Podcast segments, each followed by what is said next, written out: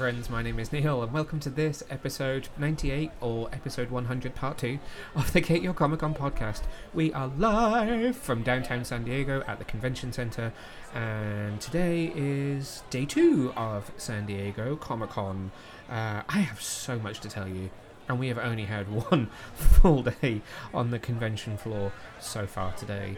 I'm currently lurking in a corner of the convention floor, uh, trying to just quickly record this intro and outro for this podcast, but I have so much to tell you.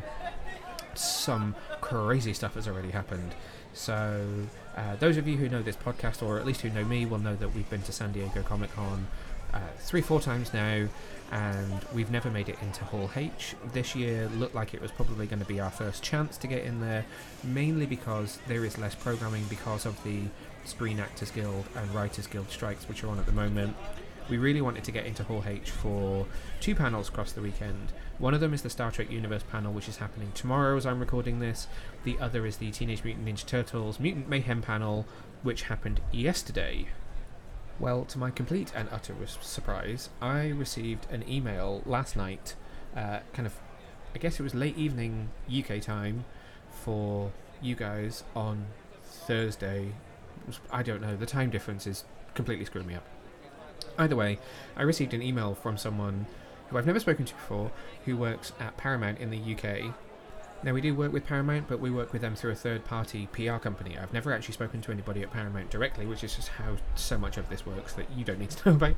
But somebody at Paramount had seen that I was in San Diego and reached out to me about attending the Teenage Mutant Ninja Turtles panel. So not only did we get into Hall H, we got into Hall H without having to queue because we had studio seats.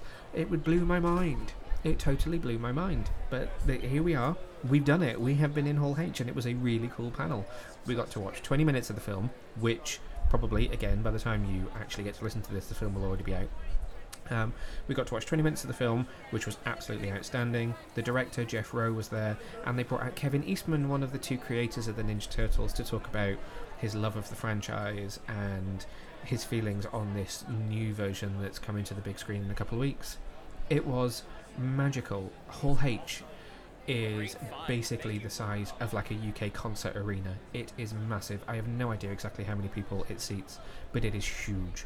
And it was so cool to see it packed with Turtles fans, really just enjoying everything about this upcoming movie. So, massive thank you to Paramount for that, and I can't wait to get back to the UK uh, because there is a press screening of the film which is going to be happening a couple of days after we get back so i'm really excited to see the rest of it because the animation is just absolutely stunning. Show floor wise we've picked up on some cool stuff today. So uh, i've grabbed a couple more t-shirts because you know it's not like me to buy t-shirts. We um we picked up our merch picks from the dc booth as well as checking out some other stuff. I finally managed to catch up with um, the team over at the HRO, uh, so Hero, uh, DC NFT trading card stand. They are super, super busy, but cool to see some of the, the guys from the UK who I know over here representing for them as well. And we found this really cool new DC game, which uh, is currently only available on uh, PC, but will be coming to other platforms soon, which is called DC Dual Force if you have played any of the Cryptozoic DC deck builders, it's essentially a uh, computer version of that. It is so much fun. Uh, we have played each other. I have beaten Boy Wonder, so I am very, very happy.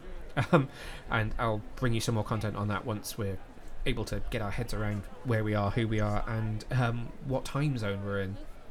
But in terms of interviews, I have another special guest that I would like to introduce you to and play an interview with. So earlier today, I uh, went and hung out with the team from Boom Studios. Again, so cool to actually meet with people face to face who I uh, email really regularly and have just you know never had the chance to meet or speak to before. Uh, so I went and hung out with them and did a very cool interview with a lovely, lovely writer by the name of Casey Gilly. Some of you will know her from her work on Star Wars. Uh, most of you listening to this podcast will probably know her as the writer of Buffy the Last Vampire Slayer. Yes, you heard that correct. Uh, I sincerely hope you've read it, and if not, you need to go correct that right now. But Buffy the Last Vampire Slayer was a mini series followed by a special, and is now going to be another series starting in a couple of weeks, which uh, takes place in a future where Buffy has grown old. Essentially, she is now in her 40s, 50s, and she is dealing with what it means to still have that power and still be in that world, but at an age far beyond where she was ever expected to live. So there was this brilliant four issue special, which was this world where vampires were able to walk about in daylight.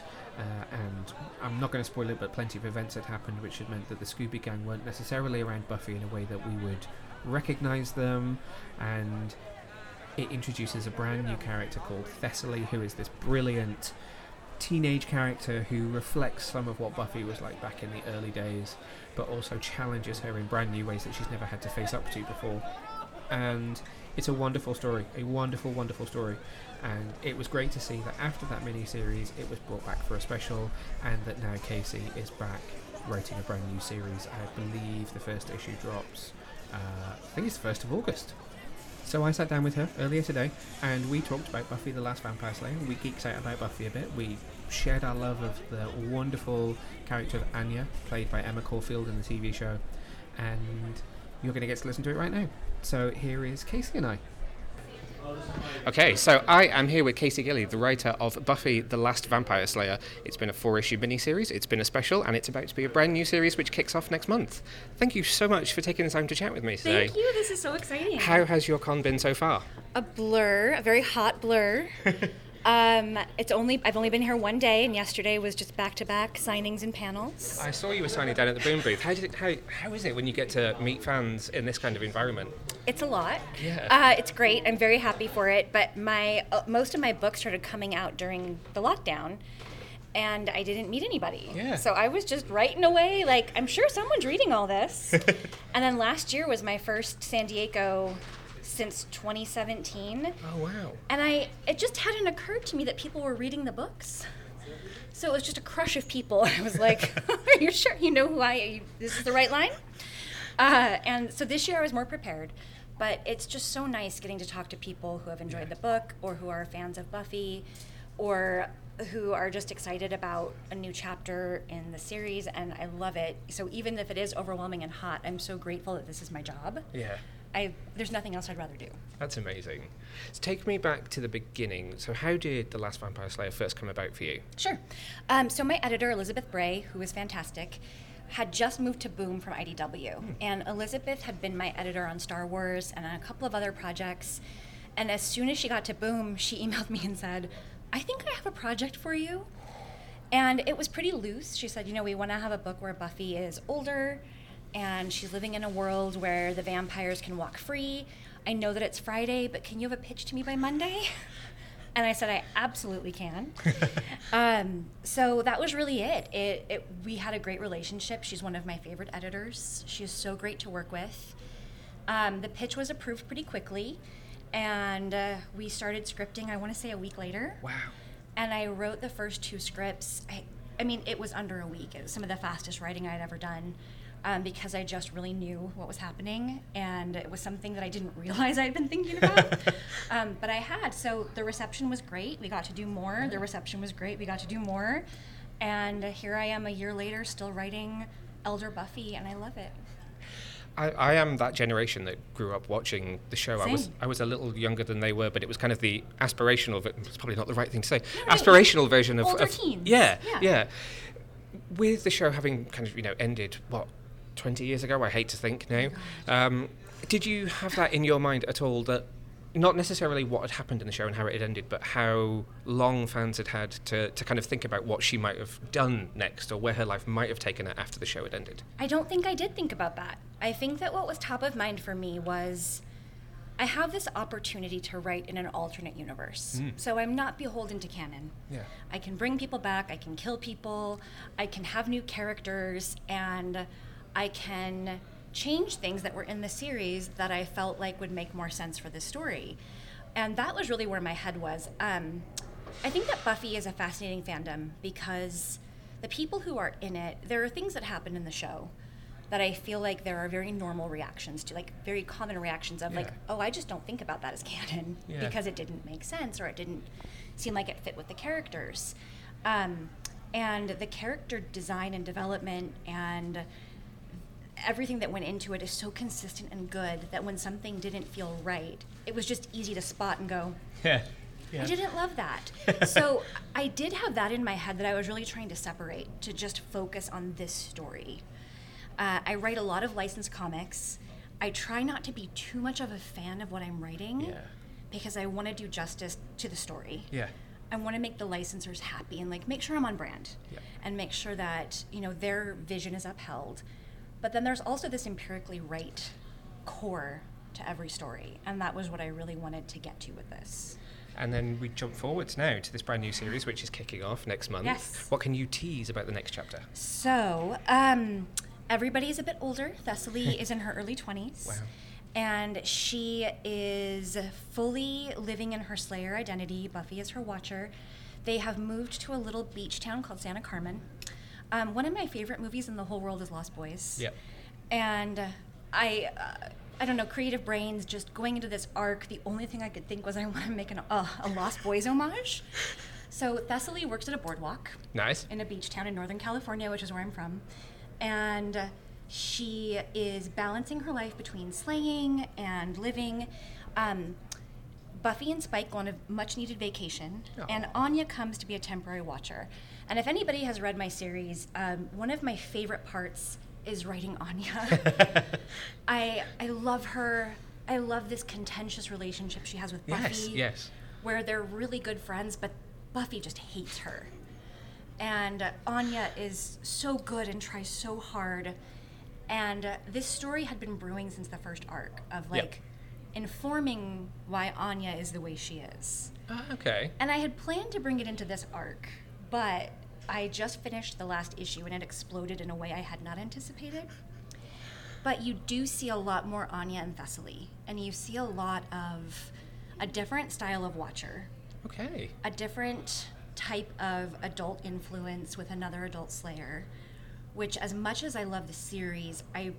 I, I did think it would be fascinating to see like what is an older Slayer's dynamic with an older Watcher. Yeah. And what if that older watcher is somebody that isn't really their watcher that they can kind of dismiss and it's also Anya? That's brilliant. Um, Absolutely brilliant. so Thessaly has a girlfriend and uh, is fighting a demon group that has taken over Santa Carmen. And maybe there's some crossover between her girlfriend and that group. We don't know. Oh, okay. That's that's a tease.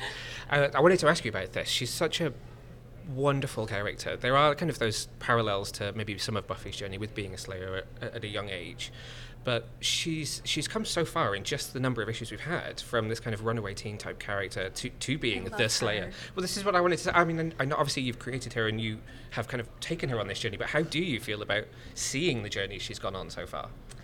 Uh, it's it's hard to watch your kids grow up.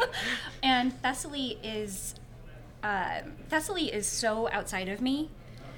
She has none of my voice. She has, you know, I think sometimes as a writer it can be easy to self-insert. And the second I started writing Thessaly, she was so foreign to me. Okay. And I really thought so much about Tara and Willow Yep. and what their baby would be like and what she would look like and how she would age.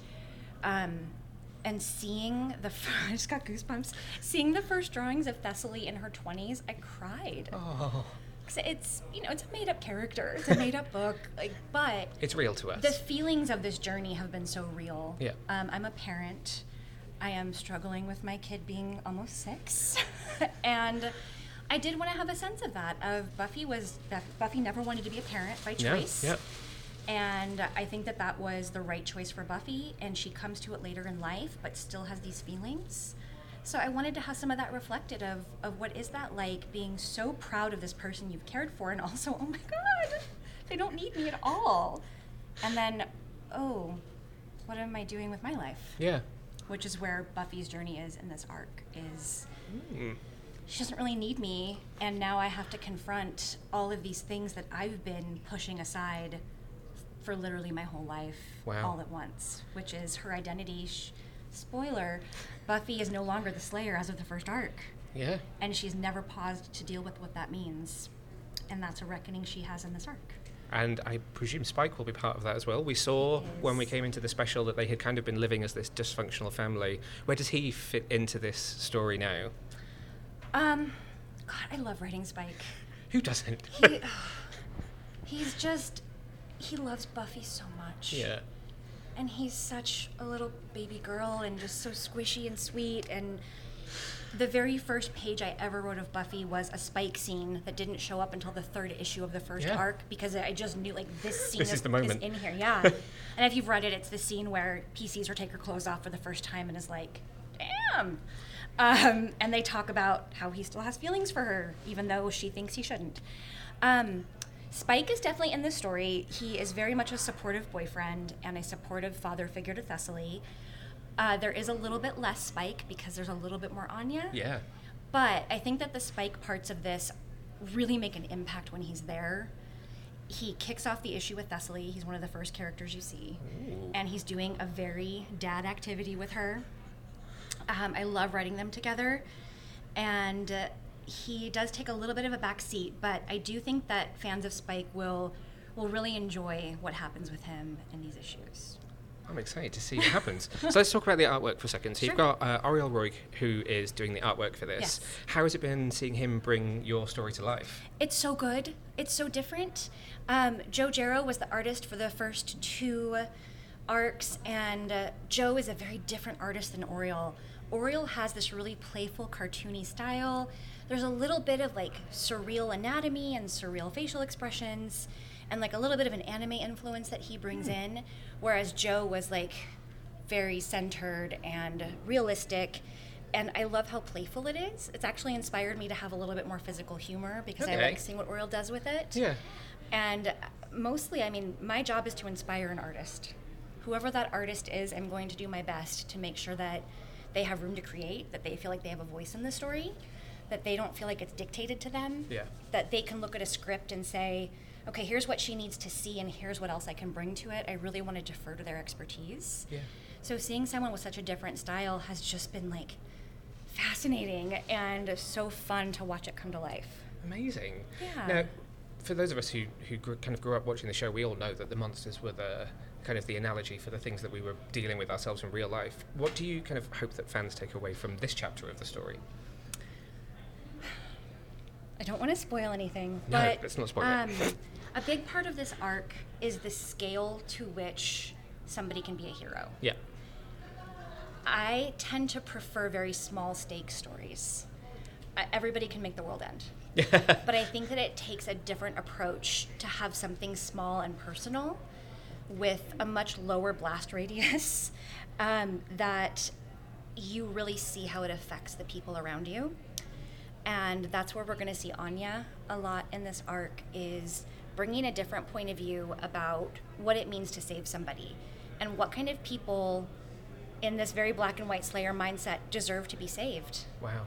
And uh, what does that mean for Thessaly's mindset about how she approaches slayers and demons and monsters and things that are in between? I, I honestly can't wait to read it. I've been Thank such a fan of it from all the issues so far, so I'm Thank excited so to see where it goes next. Thank you so much and enjoy the rest of your con. You too. I hope you guys have a great weekend. Thank you. And again, a massive thank you to Boom Studios for arranging that interview for me. If you want to check out the video version, it will be available over on our YouTube channel. Please make sure to like and subscribe over there as well. For now, I have some more panels to attend to, and I have to plan for a ton of interviews because I'm about to sit down with the director, two of the producers, and all three writers of the upcoming DC animated movie Justice League Warworld. So I'm going to be catching up with my good friend Jeremy Adams again, who is so fed up with me interviewing him at this point, but I just really enjoy hanging out. Um, and we'll be bringing you that in another upcoming episode. So whilst I go and hyperventilate over planning that many questions, I hope you stay safe, stay well, and I will see you next time. Bye.